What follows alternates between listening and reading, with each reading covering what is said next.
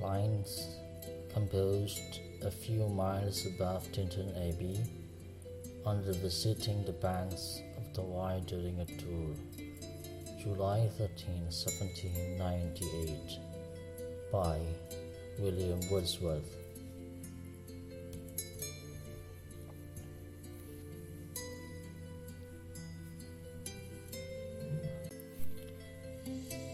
Five years have passed, five summers with the length of five long winters, and again I hear these waters rolling from the mountain springs with a soft inland murmur.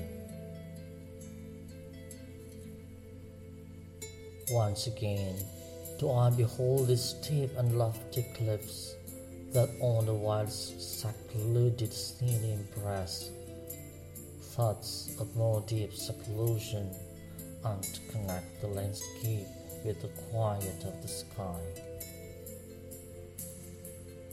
The day is come when I can repose here under this dark sycamore and view these plots of cottage ground, these orchard tufts which at this season with their unripe fruits are clad in one green hue, and lose themselves mid groves and copses. Once again I see these hedgerows, hardly hedgerows, little lines of spotted wood run wild.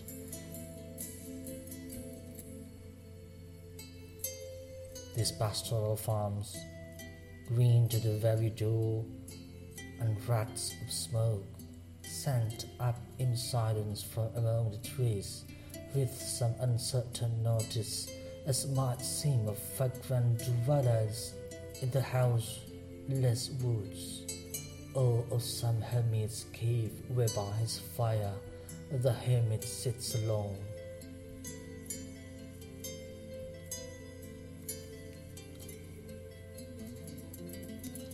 These beauteous forms, through a long absence, have not been to me. It is a landscape to a blind man's eye. But oft, in lonely rooms, amid the din of towns and cities, I have owed to them, in hours of weariness, sunsets and sweet, felt in blood and felt along the heart. And passing even into my purer mind with tranquil restoration, feelings to of unremembered pleasure, such perhaps as have no slight of trivial influence on that best portion of a good man's life. His little nameless unremembered act of kindness and of love no less I trust to them I may have owed another gift, a respect more sublime. That blessed mood in which the burden of the mystery, in which the heavy and the weary weight of all this unintelligible world is lightened.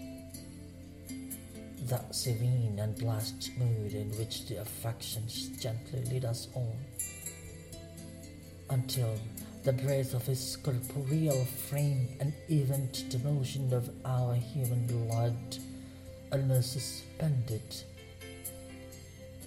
We are laid asleep in body and become a living soul, while with an eye, made quiet by the power of harmony and the deep power of joy,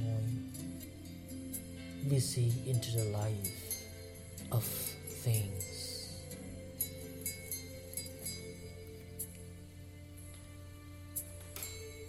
Thank you very much. Well, Bismillahirrahmanirrahim. Assalamualaikum warahmatullahi wabarakatuh. Selamat datang, selamat berjumpa kembali dengan saya Dianur Rahman di Anchor FM. Ini adalah podcast saya yang kesekian dalam penjelasan saya atas mata kuliah Introduction to Criticism atau pengantar kritik yang disajikan di semester 5 di jurusan sastra Inggris atau prodi sastra Inggris Fakultas Adab dan Humaniora UIN Sunan Gunung Jati Bandung. Halo, apa kabar semuanya? Mudah-mudahan Anda tetap sehat, tetap ceria, tetap semangat, tetap jaga kesehatan, jaga imunitas tubuh sampai kita bisa melewati masa pandemi yang sulit ini. Baik saudara-saudara, kali ini di podcast saya yang kali ini saya akan menjelaskan mengenai teori romantik atau aliran kritik romantik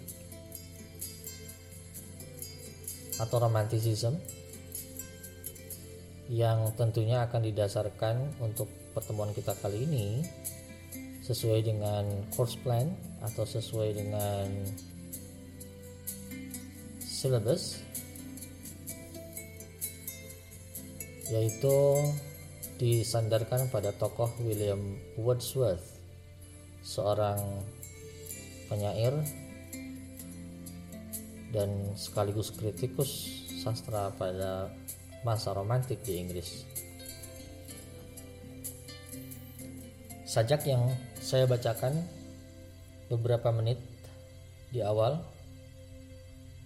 adalah sajak dari William Wordsworth sendiri yang judulnya judulnya cukup panjang Lines composed a few miles above Tinton Abbey on revisiting the banks of the Wye during a tour July 13, 1798. Ditulis pada uh, ditulis dan direvisi ya sepanjang perjalanan 13 Juli 1798.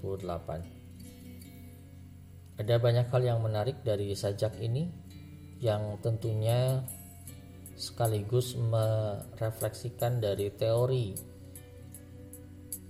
uh, William Wordsworth sendiri mengenai seperti apa sajak yang bagus, seperti apa um, karya sastra yang bagus, seperti apa puisi yang bagus dalam konteks aliran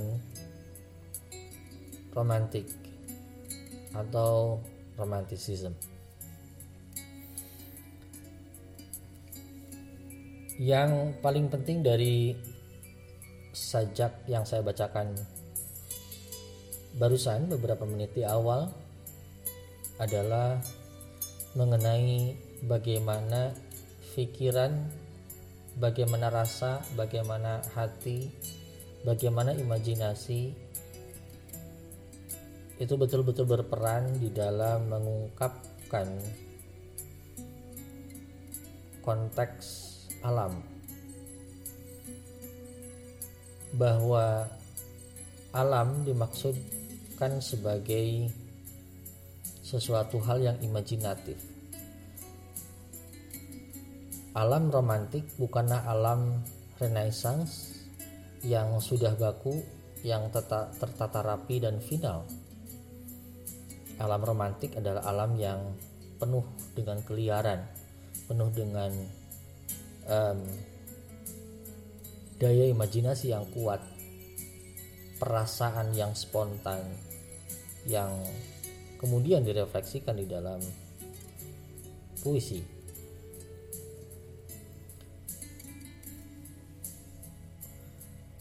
Ada baris thoughts of more deep seclusion and connect the landscape with the quiet of the sky. Di sini digambarkan bagaimana pikiran dari sang penyair begitu dalam dan tersambung secara langsung dengan pemandangan dengan landscape with the quiet of the sky yang dengan uh, dengan kesunyian langit.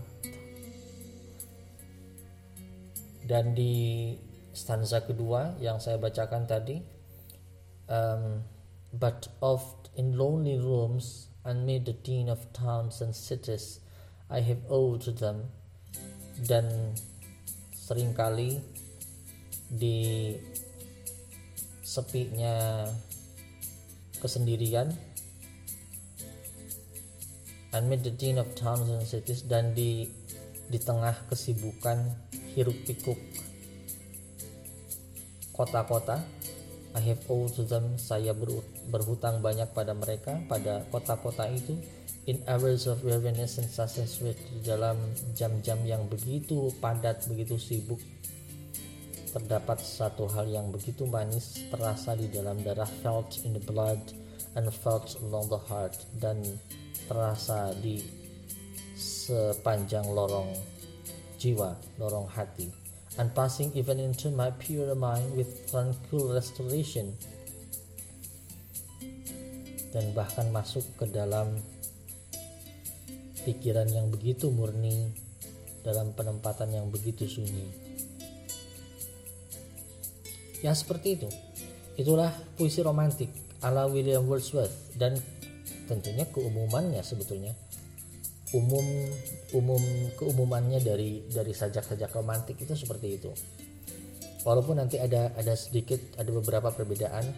Pekan depan kita akan bicara mengenai aliran romantik uh, versi dari Bysshe Shelley yang yang sebetulnya lebih liar uh, lagi ketimbang apa yang diungkapkan oleh William Wordsworth. Baik saudara-saudara, kita mulai perjalanan kritik sastra ala romantik dengan menjelaskan terlebih dahulu latar belakang kenapa gerakan romantik ini ada dan apa yang disematkan ke dalam diksi romantik ini sendiri sebetulnya. Uh, seperti yang sudah kita ketahui bahwa abad 18 adalah the age of reason, adalah abad abad akal, abad di mana potensi akal, kekuatan akal itu digunakan semaksimal mungkin untuk menciptakan sebuah peradaban yang baru. Sejak masa Renaissance di abad 16 kemudian muncul anak anak renaissance itu sendiri dalam konteks budaya humaniora dalam konteks um, kebudayaan lanskap kebudayaan secara umum. Itu ada neoklasik dan enlightenment seperti yang sudah kita bahas sebelumnya. Di masa neoklasik ada Alexander Pope dan di masa enlightenment kita ambil Mary Wollstonecraft pekan kemarin yang yang mencoba untuk memaksimalkan potensi akal juga di dalam diri perempuan. Bahwa perempuan juga pada dasarnya sama.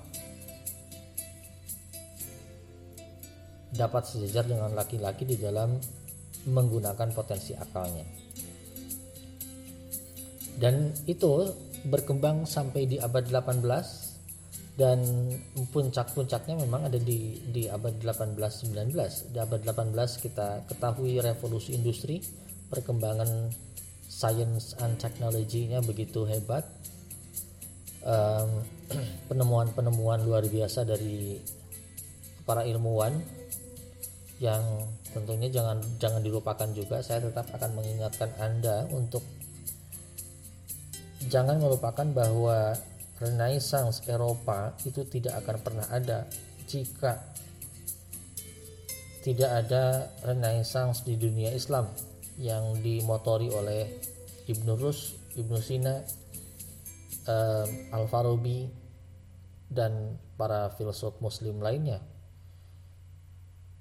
yang tentunya berkontribusi sangat-sangat signifikan terhadap perkembangan ilmu pengetahuan dan teknologi di Eropa.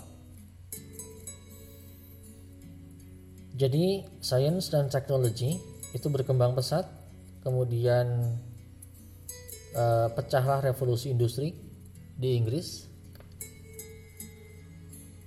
dan itu menghasilkan satu potensi yang sangat sangat melukai orang-orang pedesaan.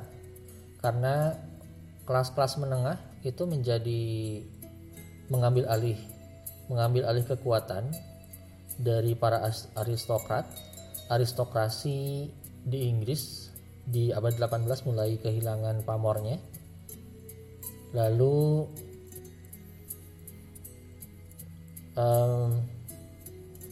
kelas-kelas menengah yang tentunya memiliki memiliki uang itu mengambil alih lahan-lahan yang tadinya dimiliki oleh aristokrat. Yang kemudian yang tadinya oleh para aristokrat itu disewakan eh, kepada para petani misalnya dan sebagainya untuk ditanami tentunya untuk berkebun untuk dan sebagainya karena kita tahu sendiri bahwa Inggris itu pada dasarnya pada awalnya adalah negara agraris dan seiring dengan itu maka pertumbuhan kelas menengah menjadi uh, pesat dan tentunya menjadi pusat peradaban yang baru, pusat pengetahuan yang baru. Orang-orang kelas menengah itu membeli lahan dari para aristokrat, kemudian lahan-lahan itu diubah menjadi pabrik maka the growth of cities, pertumbuhan kota-kota itu begitu pesat dan muncul di mana-mana. Yang akhirnya tentu akan menghasilkan bukan akan, tentu menghasilkan masyarakat urban, masyarakat kota. Masyarakat yang penuh dengan problematika sosial yang begitu tinggi, begitu begitu eh, besar jurang pemisah antara yang yang yang uh, apa yang punya pabrik atau orang yang kaya itu dengan orang yang bekerja di pabrik itu menjadi menjadi sangat signifikan. Orang-orang jadi kehilangan mata pencaharian mereka, orang-orang jadi berebut tempat untuk masuk di pabrik-pabrik dan sebagainya.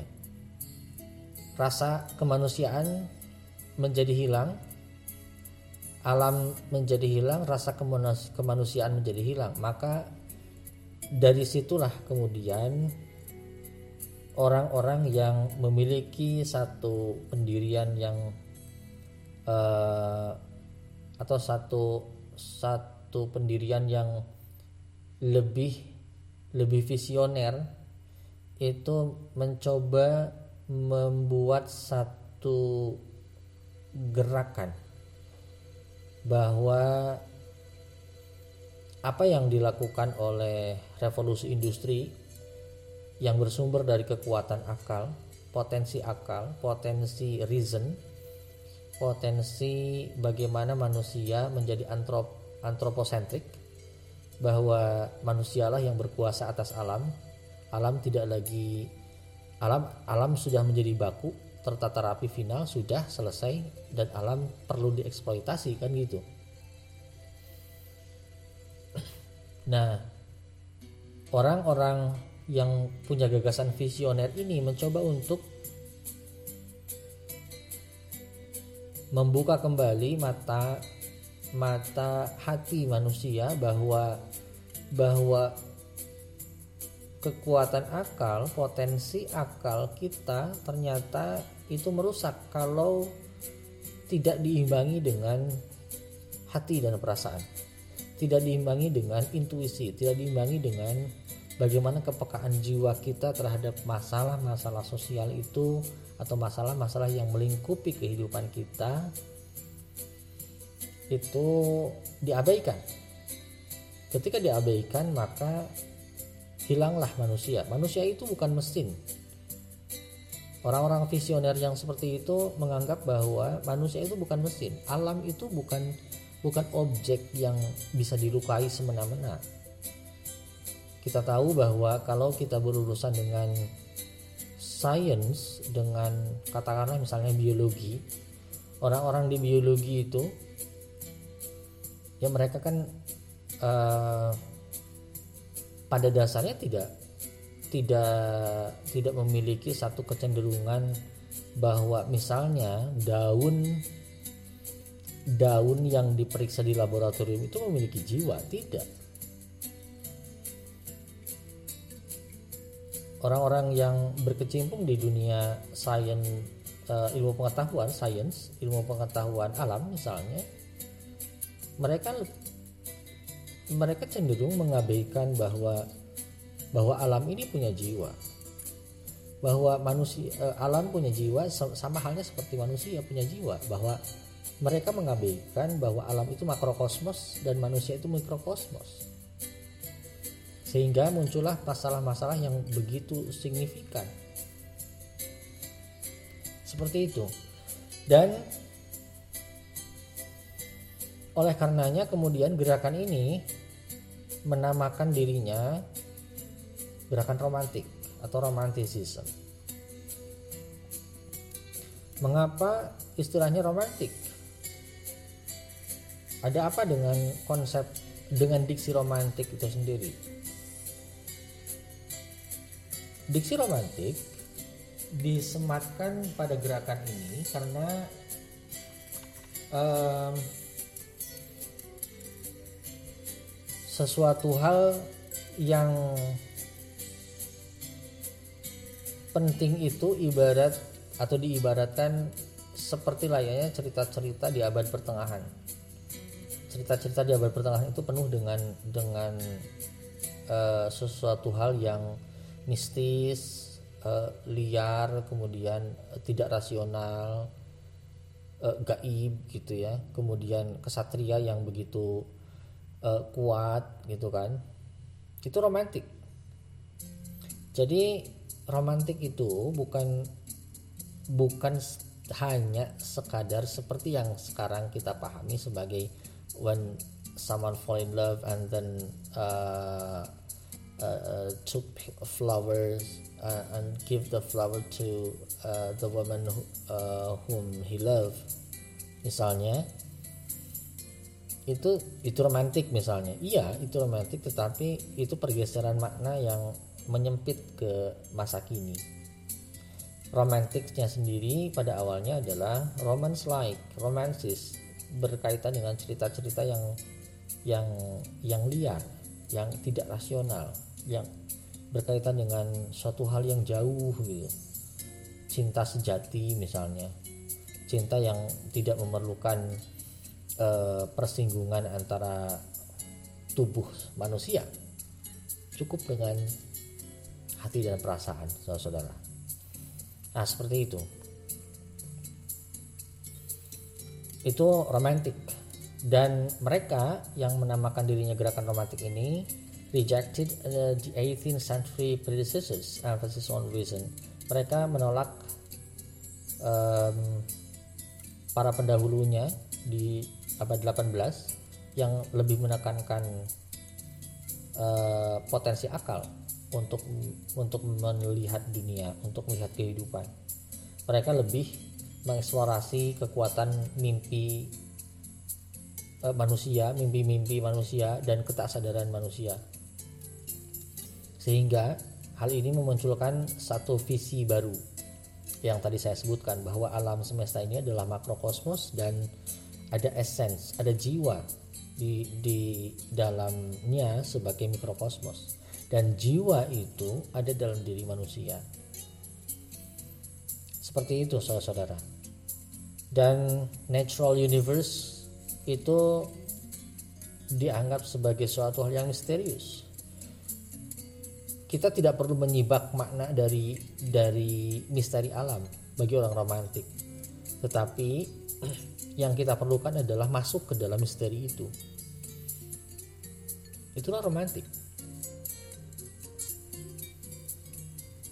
Saya lancar banget ya menjelaskan romantik saudara-saudara karena saya menganggap diri saya adalah bagian dari gerakan itu. Saya adalah orang romantik. Sajak-sajak saya juga mirip-mirip dengan atau sajak-sajak yang saya tulis adalah sajak-sajak yang berorientasi pada ciri gerakan romantik itu. Dan orang romantik tentunya meyakini akan adanya suatu hal yang ya tadi ya yang yang yang jauh yang liar gitu. Pemandangan di disebut romantik uh, karena pemandangan itu menciptakan satu imajinasi yang liar di dalam pikiran kita, di dalam jiwa kita. Ada rangsangan yang begitu hebat ketika misalnya kita melihat pemandangan yang indah ketika kita melihat perempuan yang cantik, ketika kita melihat laki-laki yang tampan, ketika kita melihat um, lanskap-lanskap dari alam yang begitu mempesonakan. Itulah satu hal yang yang jauh, makanya um, sangat mudah meng, meng apa me, membedakan mana manusia romantik ke mana manusia rasional. Manusia romantik itu kalau diajak ke pantai ke gunung tentunya akan sendirian maksudnya dia akan menyendiri walaupun misalnya banyak orang yang menemaninya. Gitu. Dia akan senang dengan dengan dunia, dunianya sendiri dengan dengan gagasannya sendiri dengan uh, apa imajinasinya sendiri. Nah seperti itu. Kalau teman saya dulu bilang orang romantik itu adalah orang yang merasakan kesepian dalam keramaian. Nah seperti itu ya karena memang seperti itu. Beda dengan halnya dengan orang-orang yang rasionalis. Orang rasionalis yang cenderung impresif cenderung mengesani satu hal secara uh, apa adanya ya realis itu cenderung menafikan imajinasi-imajinasi liar. Gitu. Bahwa dunia bagi orang-orang realis itu adalah orang bahwa dunia yang benar kebenaran itu adalah hal yang bisa diindra seperti itu saudara-saudara nah itu adalah uh, latar belakang kemunculan gerakan romantik uh, secara umum ya baik di Eropa maupun di Inggris. Ya, saya menyebut kan Eropa dan Inggris karena pada dasarnya Inggris selalu tidak mau disebut Eropa gitu. Uh, yang disebut yang kita sebut Eropa itu adalah kontinental sebetulnya. Eropa daratan ya, bukan Eropa kepulauan karena Eropa kepulauan dimiliki Inggris, uh, British lebih tepatnya. Britain. Ya, kita masuk langsung sekarang ke William Wordsworth, uh, the, the poetic elements of English romanticism. Um, yang paling penting dari dari yang pertama ya, yang paling penting dari teori kritik romantik adalah ala ala Wordsworth tentunya adalah bagaimana uh, tentunya selain selain dari ciri-ciri yang tadi saya sebutkan yang berorientasi ke mimpi, ke kesadaran, berorientasi pada suatu hal yang jauh, imajinasi dan sebagainya. Uh, selain dari itu, yang paling penting juga adalah bagaimana me me mendeskripsikan satu gambaran yang yang yang pas dari hal-hal yang biasa. Kalau realis itu gambaran yang tampak nyata, kalau yang eh, apa romantik itu gambaran yang pas. Kenapa gambaran yang pas? Karena orientasi dari William Wordsworth adalah uh, satu lanskap yang diambil dari common life situations dan yang dimaksud dengan common life situation ini adalah kehidupan rural, kehidupan pedesaan, bukan kehidupan urban. Uh, kalau anda jalan-jalan ke Jalan Braga, um, nggak tahu sih sekarang ya uh, kalau mungkin mungkin ya kalau di masa pandemi nggak tahu tapi mungkin uh, sebelum masa pandemi nggak tahu saya maksudnya gitu nggak tahu apakah masih ada para pelukis jalanan yang melukis ya sampai sampai yang saya tahu sampai beberapa tahun ke belakang itu tetap ada para pelukis jalanan itu. Uh, dan lukisannya itu banyak yang romantis ya. Lukisannya banyak yang romantis yang sering saya lihat itu uh, tetap lukisan pedesaan gitu kan. Ada orang yang uh, manggul cangkul kemudian pakai caping ya bahasa Sundanya dudukui gitu ya pakai caping. Kemudian seperti berjalan di pematang sawah. Kemudian eh, agak di kejauhannya itu gunung tapak gunung. Ya kalau anda kok persis seperti gambaran mengenai eh, apa gambar atau lukisan yang sering dilukis ketika atau yang sering digambar ketika pelajaran menggambar di SD gitu ya ya ya memang seperti itu. Gunung dua gitu kan tengah-tengahnya matahari gitu. Kemudian ada sawah kemudian jalan gitu kan. Kalau anda merasa kalau anda pernah menggambar seperti itu pada dasarnya semua orang itu romantis sebetulnya. Karena eh, nggak uh, tahu nih kalau misalnya anda yang datang yang terlahir di kota yang tidak pernah melihat pemandangan seperti itu apakah pernah menggambar seperti itu juga? Saya tidak tahu. Apakah justru jadi mobil mungkin yang digambarnya? Tidak tahu saya. Saya kebetulan saya adalah orang orang kampung. Saya adalah dari pedesaan ya. Jadi saya tahu betul bagaimana lanskap romantik dari gambaran gunung yang seperti itu nah itulah common life situations dan dan kemudian eh, ini Anda bisa baca di halaman 148 ya di awal, di awal banget. Uh, ya paragraf masih dalam kategori paragraf-paragraf awal ya. Uh, ya sebentar saya maaf agak berisik. Uh, cas sambil cas dulu ya.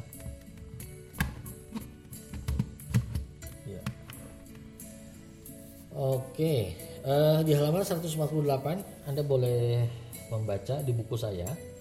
The principal object then proposed in these poems was to choose incidents and situations from common life and to relate or describe them throughout as far as was possible in the selection of language really used by man and at the same time to throw them a certain coloring of imagination whereby ordinary things should be presented to the mind in an unusual aspect. And further, and above all, to make these incidents and situations interesting by tracing in them, truly though not ostentatiously the primary laws of our nature, chiefly as far as regards the manner in which we associate ideas in a state of excitement.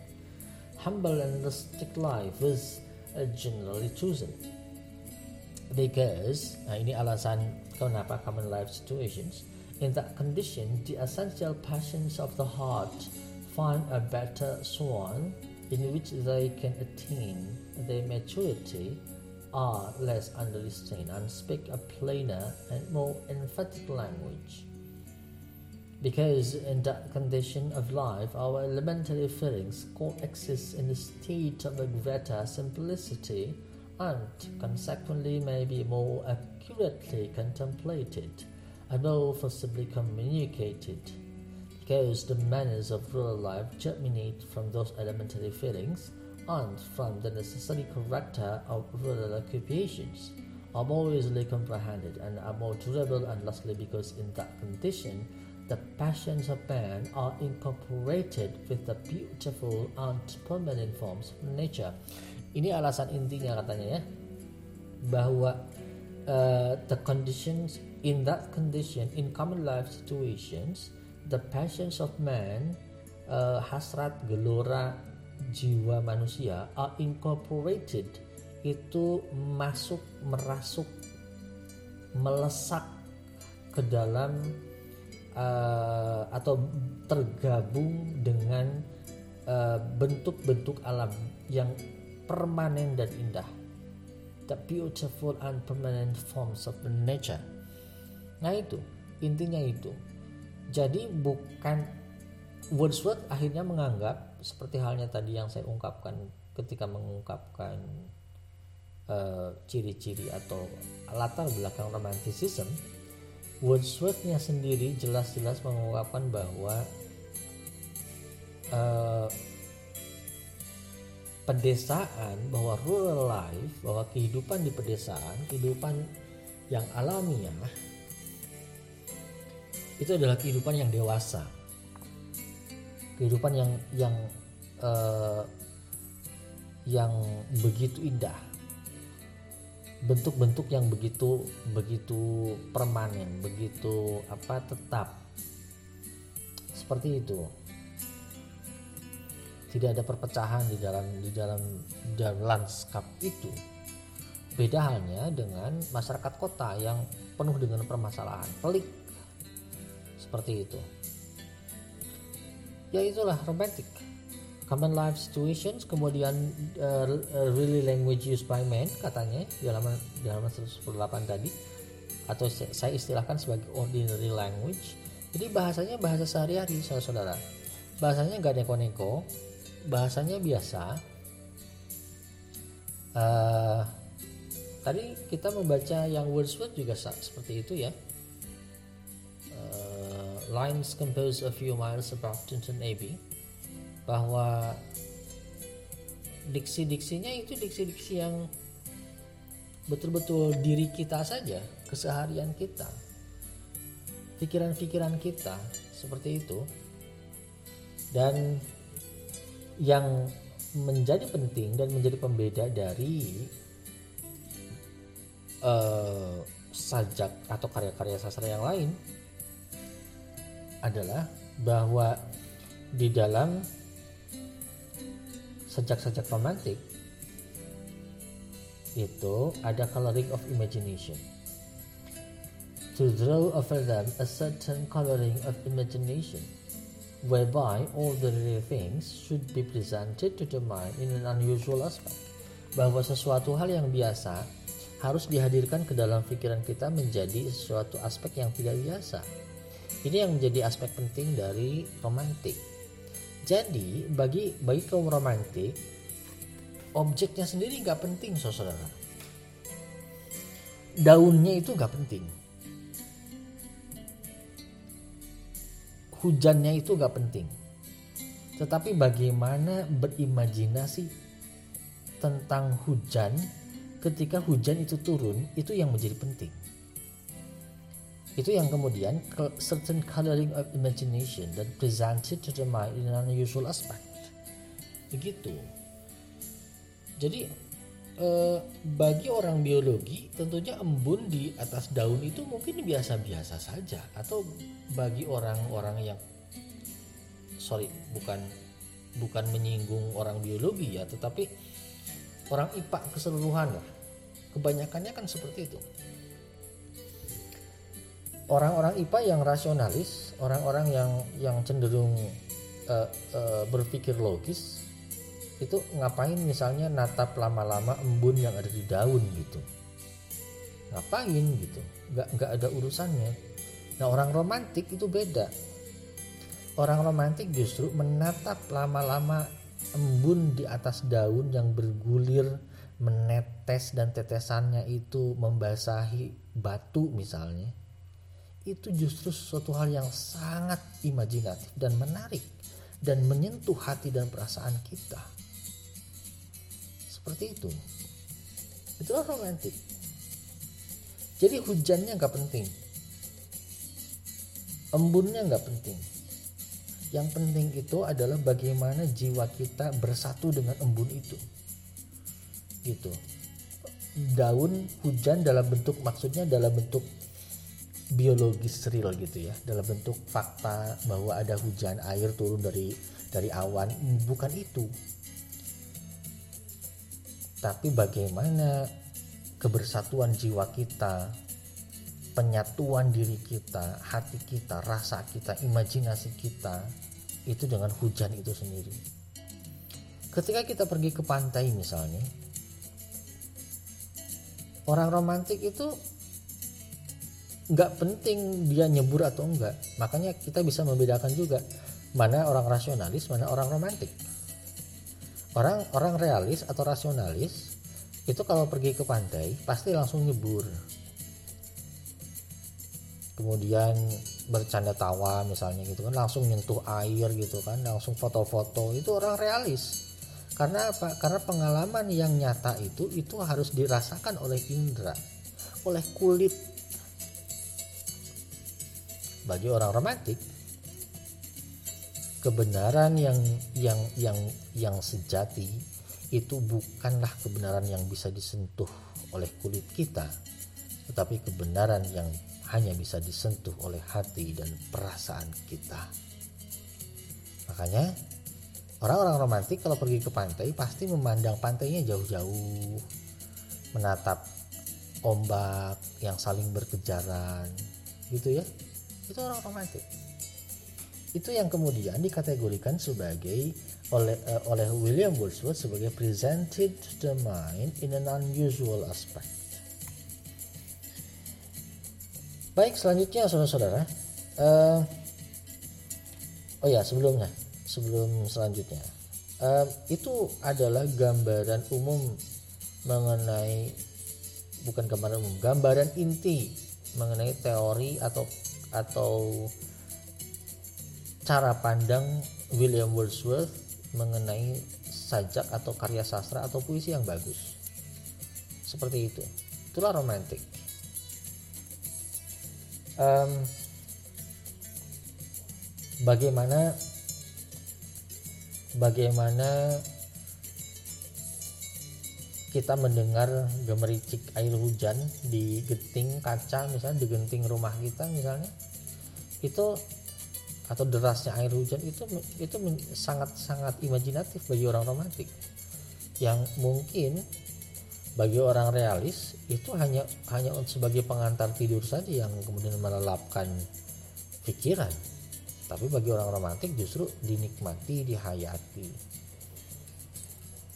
Nah ini mulai hujan nih di sini.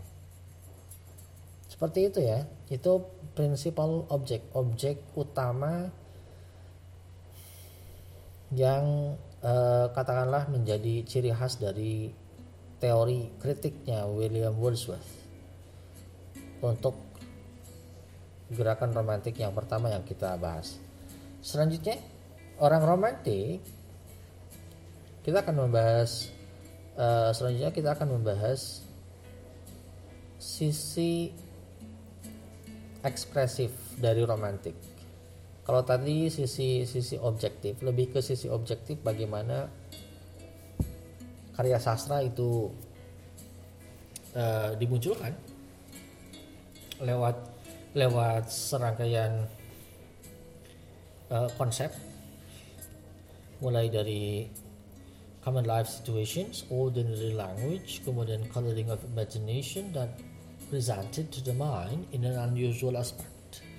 Sekarang kita masuk pada sisi ekspresif betapa orang romantik itu orang-orang di gerakan romantik selalu mengatasnamakan dirinya itu atau selalu mengkategorikan bukan mengatasnamakan selalu mengkategorikan dirinya selayaknya memiliki prophetic intelligence kecerdasan kenabian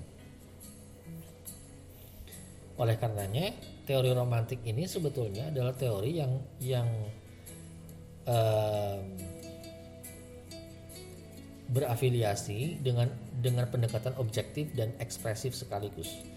Bahwa sisi sisi objektif, sisi intrinsik dari sebuah teks, keanggunan sebuah teks, keindahan sebuah teks, keindahan dari coloring of imagination, keindahan betapa ketika kita membaca puisi uh, jiwa kita ikut larut di dalamnya itu karena akibat dari adanya kecerdasan kenabian yang dimiliki oleh sang penyair.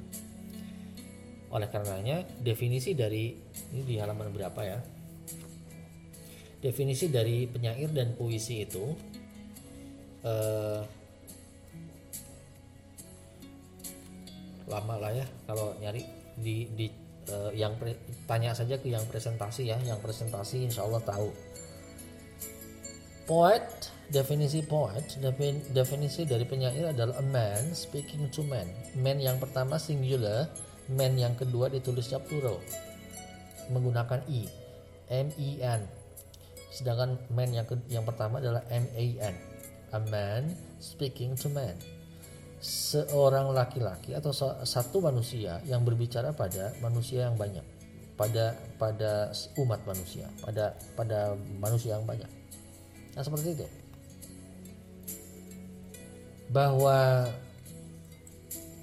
orang romantik tidak seperti orang realis tidak seperti orang yang rasionalis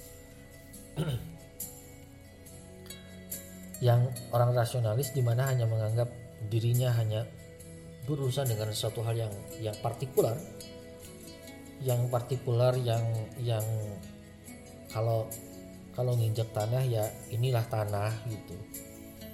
Tetapi kalau orang romantik nginjek tanah tanahnya tanah yang universal milik umat manusia kan gitu. A man speaking to man. Ketika berbicara mengenai alam alamnya adalah alam yang yang memang untuk semua umat manusia. Sehingga penyair yang yang baik adalah penyair seperti penyair romantik yang memiliki great knowledge and comprehensive soul. Pengetahuan yang yang luas dan jiwa yang sangat peka comprehensive soul. Kepekaan jiwa. Uh, keluasan pengetahuan dan kepekaan jiwa. Nah gitulah.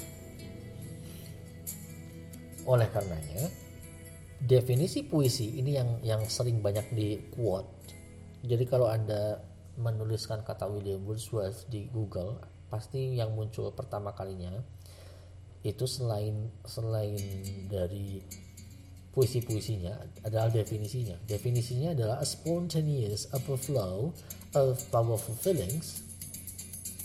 It takes its origin from emotionally collected in tranquility please the hearts to deliver joys of a pure and exquisite nature.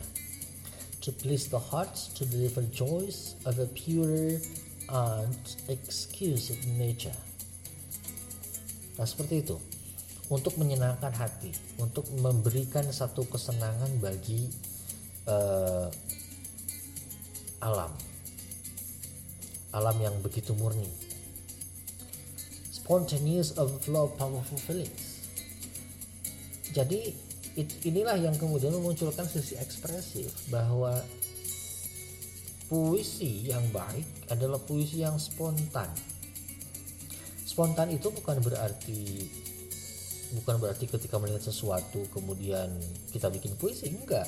Spontan itu adalah ketika imajinasi kita kuat, ketika pikiran kita sudah sudah banyak emosi-emosi yang kemudian ingin dilepaskan maka di situlah kekuatan spontan itu atau kekuatan luar biasa dari perasaan itu meluncur secara spontan. Nah, seperti itu. Itulah definisi puisinya dan di situlah the moral concerns to place the hearts to deliver joys of a pure and exquisite nature seperti itu saudara-saudara. Uh, romantik. Maka sajak-sajak romantik selalu bernuansa alam selalu memiliki slogan untuk kembali ke alam. Kembali ke alam dalam pengertian bukan seperti Aristoteles bukan seperti orang-orang Renaissance yang mengaduk-aduk alam mengeksploitasi alam karena kesombongan akal manusia, tetapi alam dipandang sebagai satu kesatuan dengan jiwa kita. Alam dipandang sebagai satu kesatuan dengan diri kita. Alam adalah makrokosmos dan kita adalah mikrokosmos. Seperti itu saudara-saudara. Maka kehidupan yang benar kebenaran yang yang sejati itu adalah kebenaran yang yang misterius sekali lagi kebenaran yang sejati adalah kebenaran yang misterius.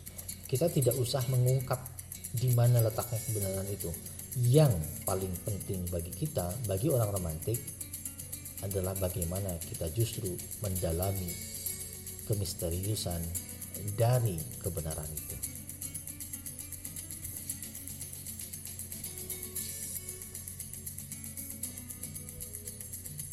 Oleh karenanya, bagi orang romantik, bagi orang romantik, um, kekuatan cinta, kekuatan hati, kekuatan perasaan itu begitu luar biasa. Bisa mengacaukan dunia, tapi bisa juga membuat dunia menjadi lebih indah. Maka tidak perlu penyatuan penyatuan fisik seperti tadi saya bilang, bagi orang romantik ketika pergi ke pantai, mereka nggak perlu untuk bersentuhan dengan air laut, nggak perlu. Yang penting adalah bagaimana air laut itu sudah menjadi bagian dari kesatuan dalam jiwa kita. Oleh karenanya, cinta romantik itu tidak, itu lebih, maksudnya cinta romantik itu lebih dari sekadar nafsu dan ketertarikan seksualitas Sekali lagi, cinta romantik itu lebih dari sekadar nafsu dan ketertarikan seksualitas, tapi sebuah ketulusan untuk mencapai kedamaian dan kebahagiaan hidup. Itulah romantik. Sih? Bisa paham sekarang romantik? Kita masih akan terus mengejar romantisisme sampai ke Amerika. Pekan depan kita masih di Inggris dan memulai suatu perjalanan yang lebih liar dari William Wordsworth. Persibisi Shelley pekan depan akan kita bahas mengenai bagaimana simbol-simbol alam menjadi kekuatan spiritual yang luar biasa menggugah bagi manusia. Baik, terima kasih. Itu saja yang bisa saya sampaikan untuk romanticism ala William Wordsworth sampai berjumpa kembali dengan uh, podcast-podcast selanjutnya. Doakan saya tetap sehat tetap semangat. Saya juga mendoakan anda para netizen yang budiman dan budiwati untuk tetap sehat tetap semangat tetap ceria di masa pandemi seperti ini. Dan tentunya mudah-mudahan kita akan segera memasuki tahap-tahap yang lebih baru untuk memulai kuliah offline di kampus ter tercinta. Mudah-mudahan sudah bisa terlaksana di semester depan. Amin ya rabbal alamin. Saya lagi terima kasih. Mohon maaf atas segala kekurangan saya. Assalamualaikum warahmatullahi wabarakatuh.